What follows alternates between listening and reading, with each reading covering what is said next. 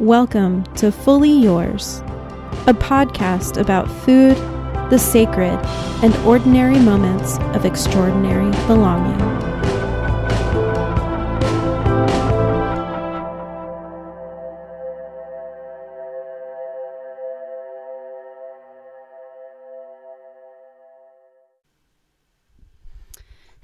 This is Eva, and welcome to another episode of Fully Yours. We are in season four, and together with my friends Christy and Chloe from seminary, we're excited this season to be diving into the topic of homegrown and kind of looking at who are the ministers and the leaders and the communities and organizations that are doing really wonderful and profound work around um, food and theology in our specific context. The three of us live in three very different parts of the country.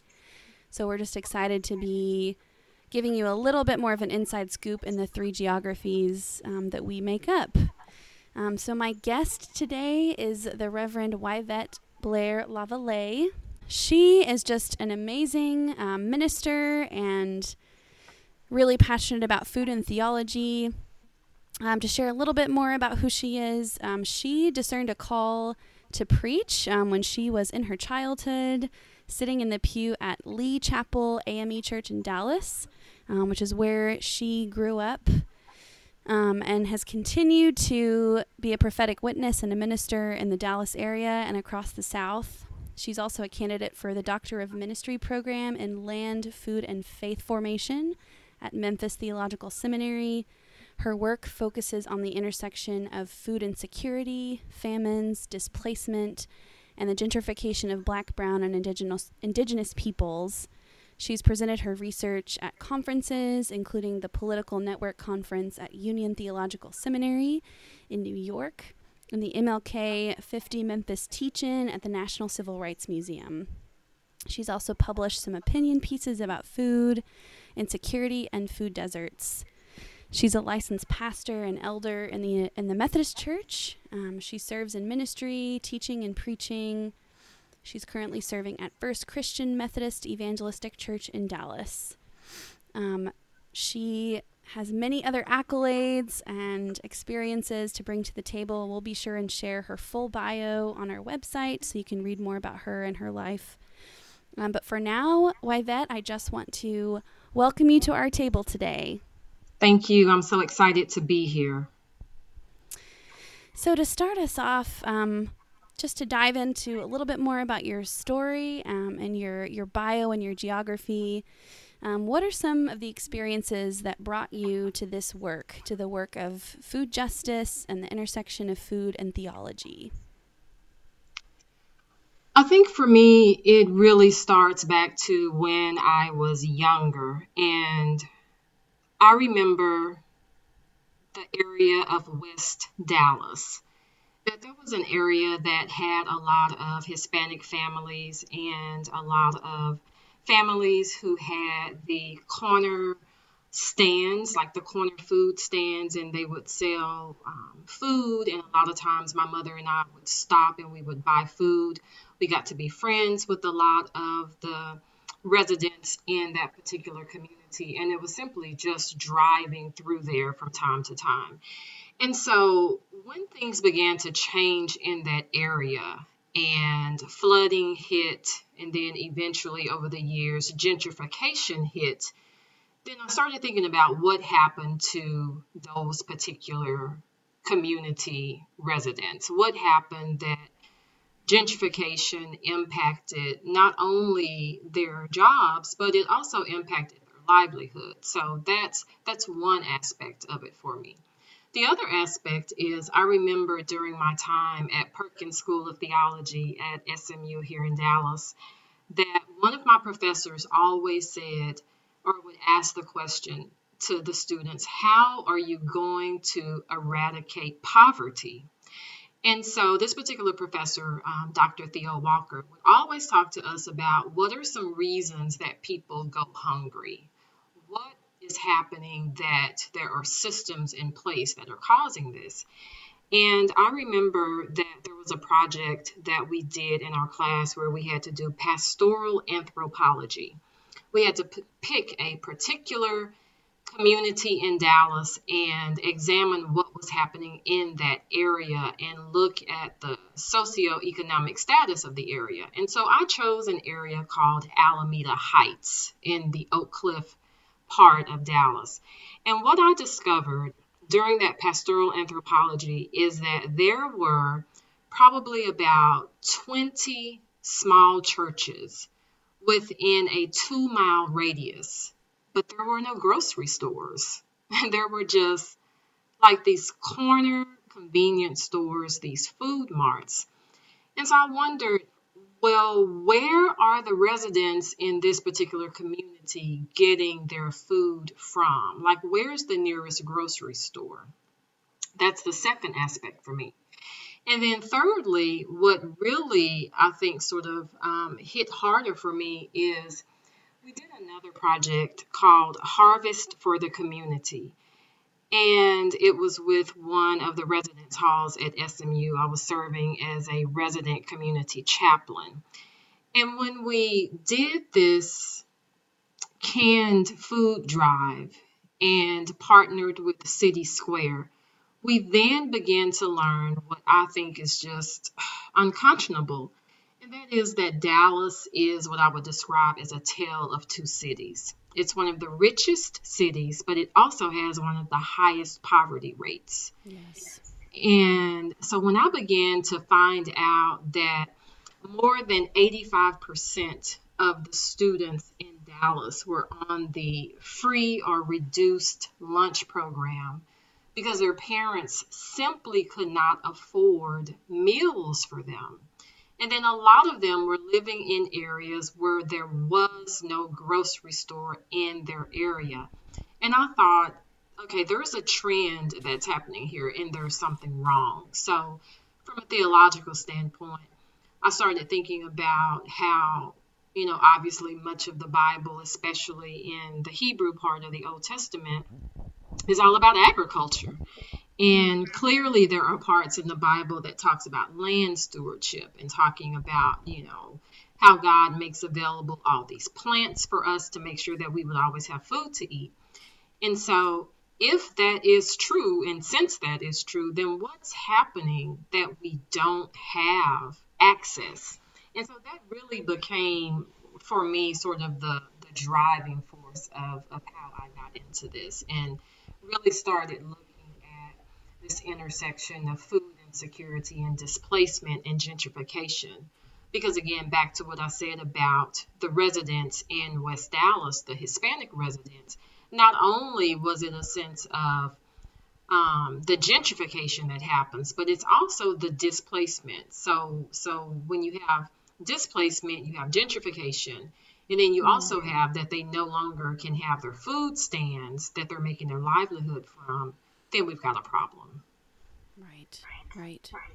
Yeah, I think um, there's so much reckoning. So much of what you're getting at is this reckoning with the histories of the land and mm-hmm. many of those histories that have come centuries before um, the city's developed, and then that goes hand in hand with with decisions that folks like city council people and developers and all sorts of players are are making about how the city is, um, well, frankly, divided.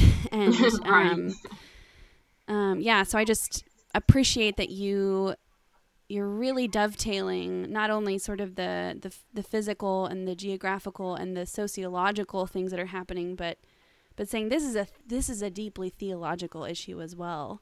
Right. Um, so I wondered if you could share a little bit about where this meets the church for you. And um, I've, I've read in some of your work and in some a conversation that we've had about, you know, churches are really good at kind of a food charity model, and um, that work is, of course, to be commended. And like, how do we start asking questions and inviting churches to do work around really getting to these deep roots and histories. And I think there are churches who have been doing that as well. So I'm, I'm curious, kind of what what stories come to mind um, when you think about kind of the role of the church in this. Yeah, so when I think about the role of the church in this, you are right in that there's a lot of um, good work that's being done. I know that there are a lot of churches who have a food pantry, and so they allow you know neighbors from the community to come in and to be able to have access to the food pantries to get food that they need for their families. And so that's that's one aspect of it that i think is really good. I know that particularly here in the Dallas area where I am um, in the Oak Cliff area, one of the churches, Friendship West Baptist Church, has a really great model, and that is on every third Saturday, they have a harvest project where they have all this fresh produce that they make available to anybody who wants to come by and have some. So there's no requirements, you don't have to pay for it. You simply come and there is a bounty and you can take what it is that you need in order to feed your family. And so when I when, when I think about that, I think about how that is a really good thing to do. They also take the next step in actually having a garden there at their church. And so that's mm. one of the things that I think that the faith community can really think about. When you think about the church, what does the one thing that the church have a lot of? They have a lot of land. Mm-hmm. And so yeah, there is a lot of unutilized land. So, in addition to just the building itself, the church being there, and any additional buildings that they might have, um, the parking lot, maybe there's an area for children to have a playground, but there's also this other unused or underutilized land. And what I'm starting to see is this trend with churches, not necessarily here in the Dallas area, because it hasn't really caught on yet, but there's this sense of how do we take what we are good stewards of, and that is stewards of the land, and utilize that land in such a way that we carry out this mandate, this biblical mandate of being able to feed people Mm-hmm. And so as I've as, as I've done some work, um, done some studying, and have looked across the country um, here in the South, um, looked at what's happening at some churches in Tennessee, looked at what's happening at some churches in Memphis, or I'm sorry, in um, Mississippi, but also looking at what the Reverend Dr. Heber Brown does in Baltimore, Maryland, with the Black Church Food Security Network. Mm-hmm. And that is just simply taking the land that you have and starting a community garden. So, those are some things that I think any church that has the land availability can consider doing. I think it's something that beyond just having a food pantry, but it's also giving people a sense of pride and reconnecting them to the land because I think we've gotten so far removed from what it means to be at one with creation, right? I mean, God created right. us, God created, you know, everything in nature. And so we've gotten so far removed from that of what it means to just really dig your hands deep into the soil what it means to actually be out there and planting and digging and reaping and sowing and harvesting. And so I think that as you know we move forward, those are some things that the, the church can really think about. Yeah. Yeah, I, I love um, just you bringing out that we are stewards of the land and mm-hmm.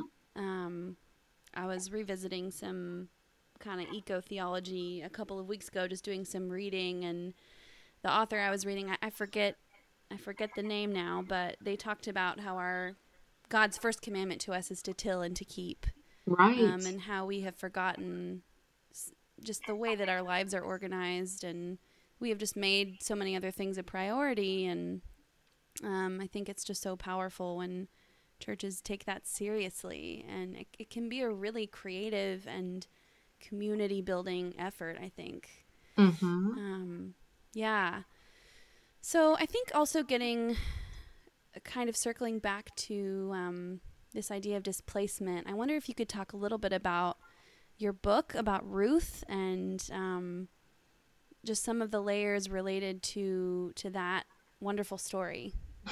yeah, so the book of Ruth has always been one of my favorite stories. And during that process with um, the candidacy in the Methodist Church, where before you get ready to go before the Board of Ordained Ministry, you have to pick a book of the Bible and do like a full Bible study on it, develop a Bible study such that you could pass it on to somebody else to be able to teach it. So I did that. But out of that, it grew into more of a book so the book is called Being Ruth Pressing Through Life's Struggles with Fearless Faith. And one of the things that really draws me to Ruth is at the beginning of that story, it starts with In the days when the judges ruled, there was a famine in the land. So immediately we see that something has happened that caused the people to be food insecure. I mean, it's it's it's right there. Mm-hmm. And when I think about that Elimelech, Naomi, and their two sons had to leave from Bethlehem and go to another place, go to Moab, they were displaced. So anytime that you have to pack up your family and leave because you're food insecure, there's you know there's there's displacement that happens. Mm-hmm. And so I think that story for us becomes a great model because it asks the question of what happened that caused there to be a famine in the land and the domino effect that happens with that. So there's a famine, and then there's the displacement. You know, you've got to move your family from what's familiar to you.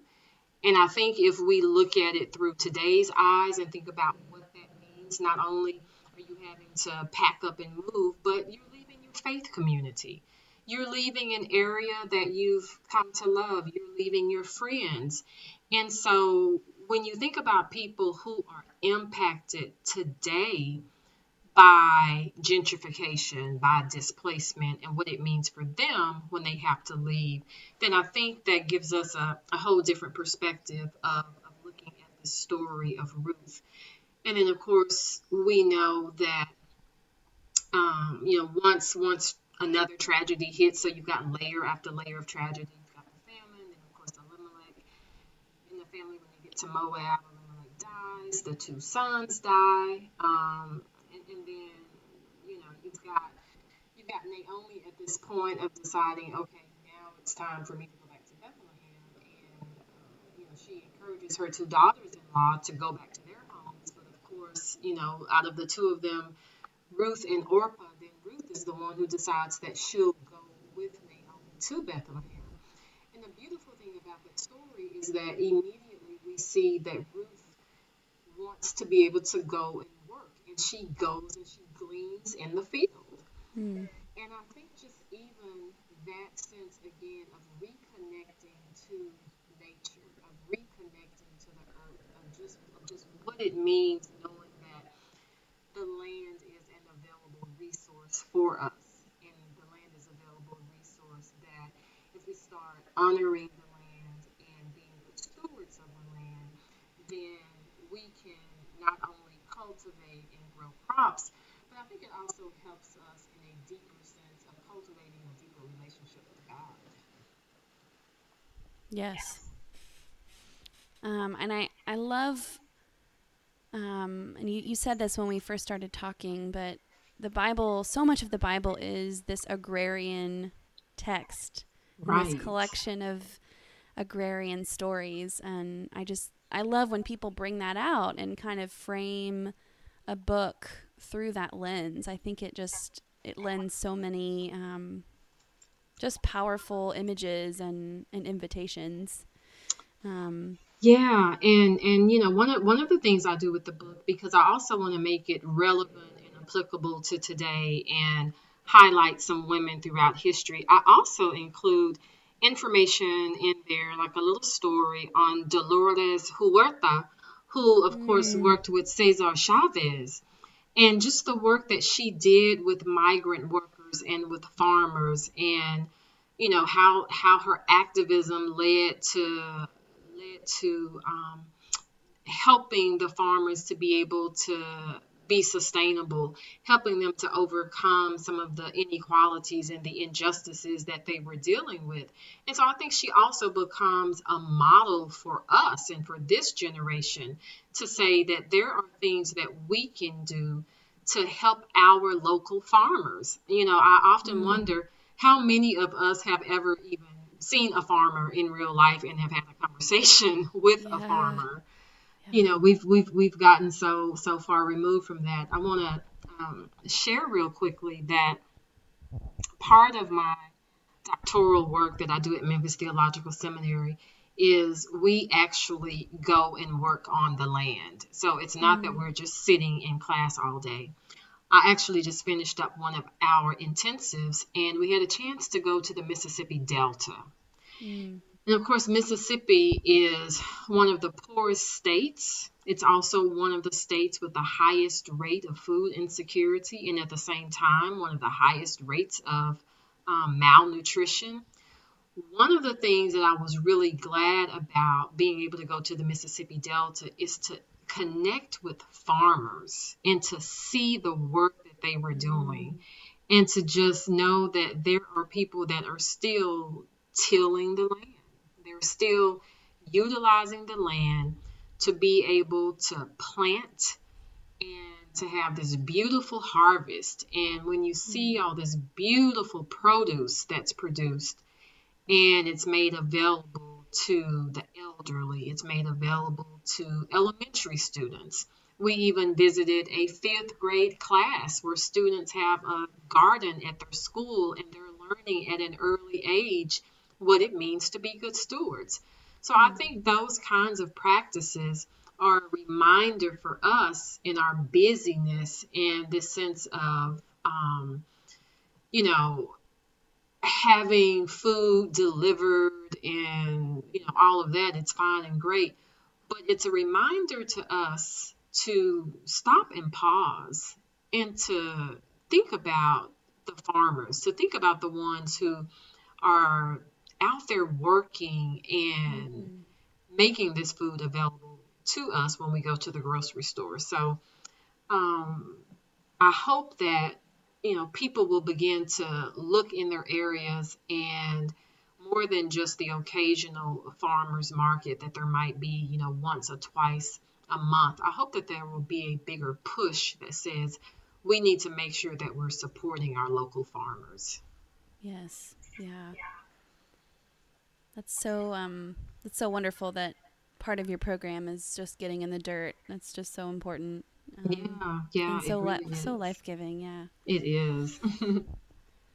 um. Well, I wanted to ask. Um, just sort of along the same lines, what are what are some other dynamics where food kind of meets a lot of these issues of um, power and economic and social racial justice um, that you think that people ought to be paying more attention to. And if there's some specific ways you see those playing out in dallas and in the south you've already talked a lot about um, kind of some of the dynamics happening in dallas but was curious if you had any other examples or yeah just other threads related to kind of food and justice and theology that um, you'd like to just make us aware of?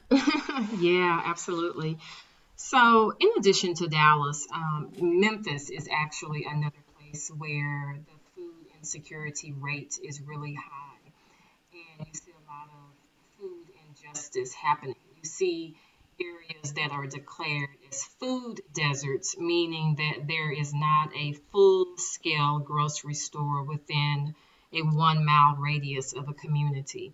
And so it means that that particular community doesn't have access to healthy food that is affordable, that is culturally and diet specific.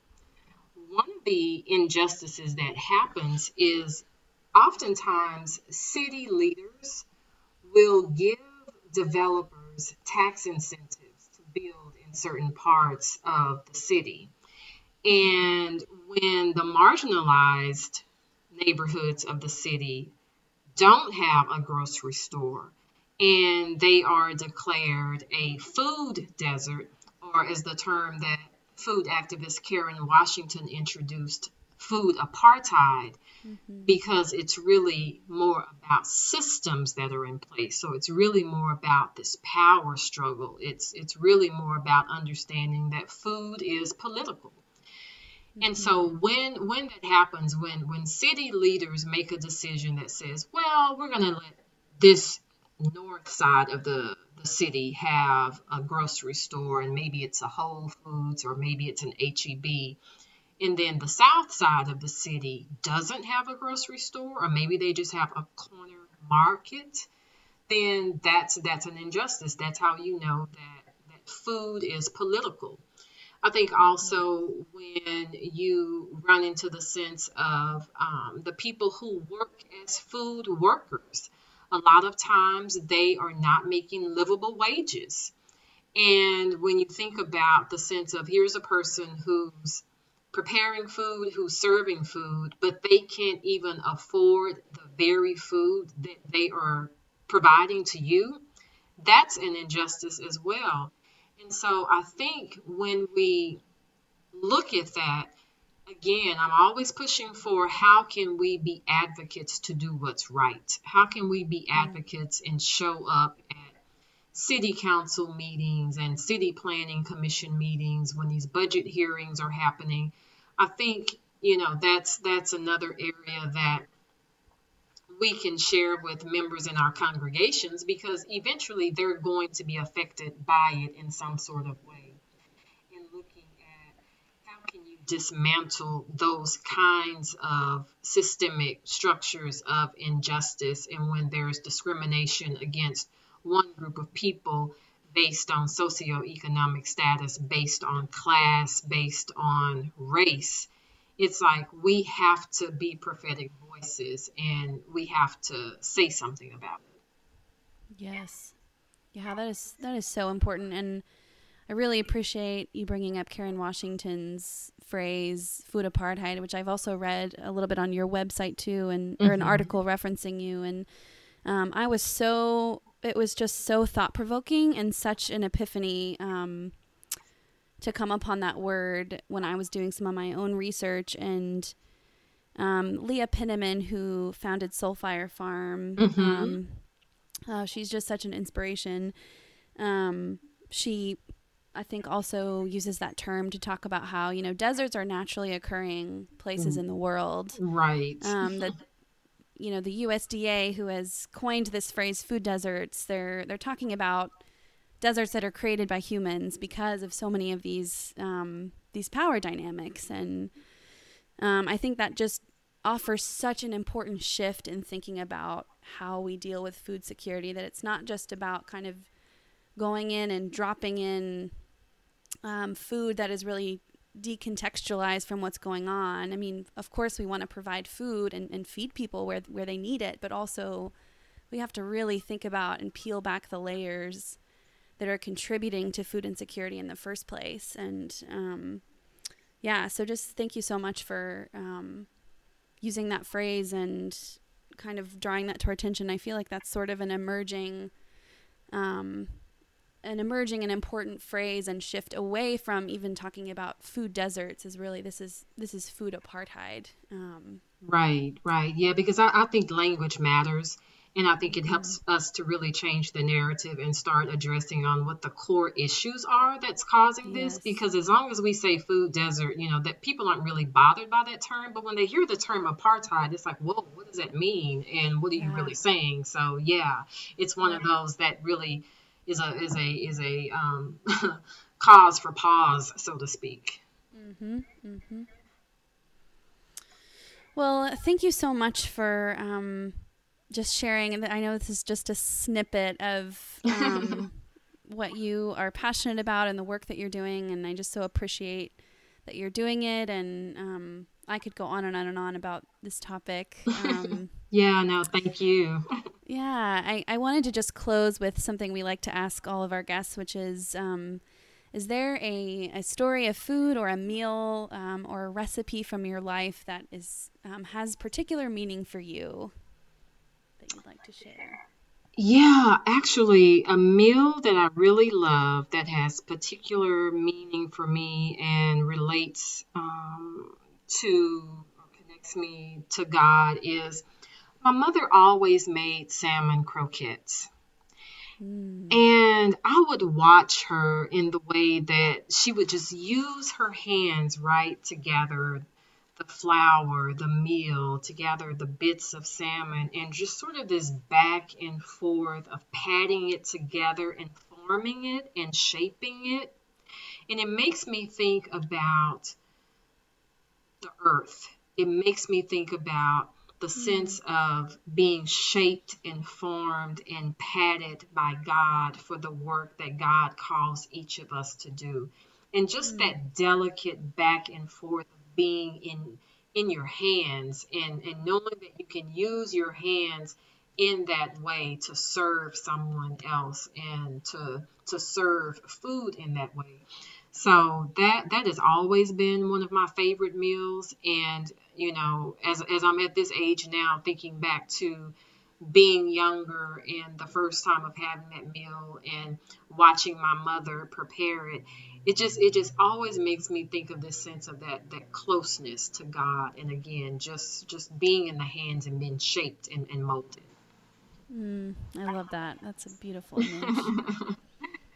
Yeah thank you. Well um thank you so much for your time and again for um just opening up so many of these different layers. I one thing I say often is when you start pulling at the thread of food, you just run into so many other layers and threads. And um, so just thank you again for your witness to food justice and for the work that is being done and that remains to be done. And um, yeah and thank you for sharing the the story of your mother with the salmon croquettes. I just love that. thank you. And thank and thank you for this platform and for the work that you're doing through this to be able to share with people. So I just appreciate the opportunity um, to be one of your guests. Well, we're it's it's our joy and we're so grateful. thank you. Thank you so much for joining us at the table. We would love to hear from you. Let us know what you think by leaving a rating on iTunes. Or if you have show ideas, comments, or just want to reach us directly, send us an email at fully.yours.podcast at gmail.com. For today's show notes, our blog, and more, be sure to check us out at fullyyourspodcast.com. Huge thanks to Steve Dry and Catalyst of Harvard Epworth United Methodist Church, based in Cambridge, Massachusetts, for their generous grant funding of this podcast. Shout out to the talented Joel Adams and Melody Stanford Martin for producing the original song featured in this podcast. Also to Melody for our gorgeous logo design and to our dream team for keeping us grounded and inspired. Until next time, we are fully yours.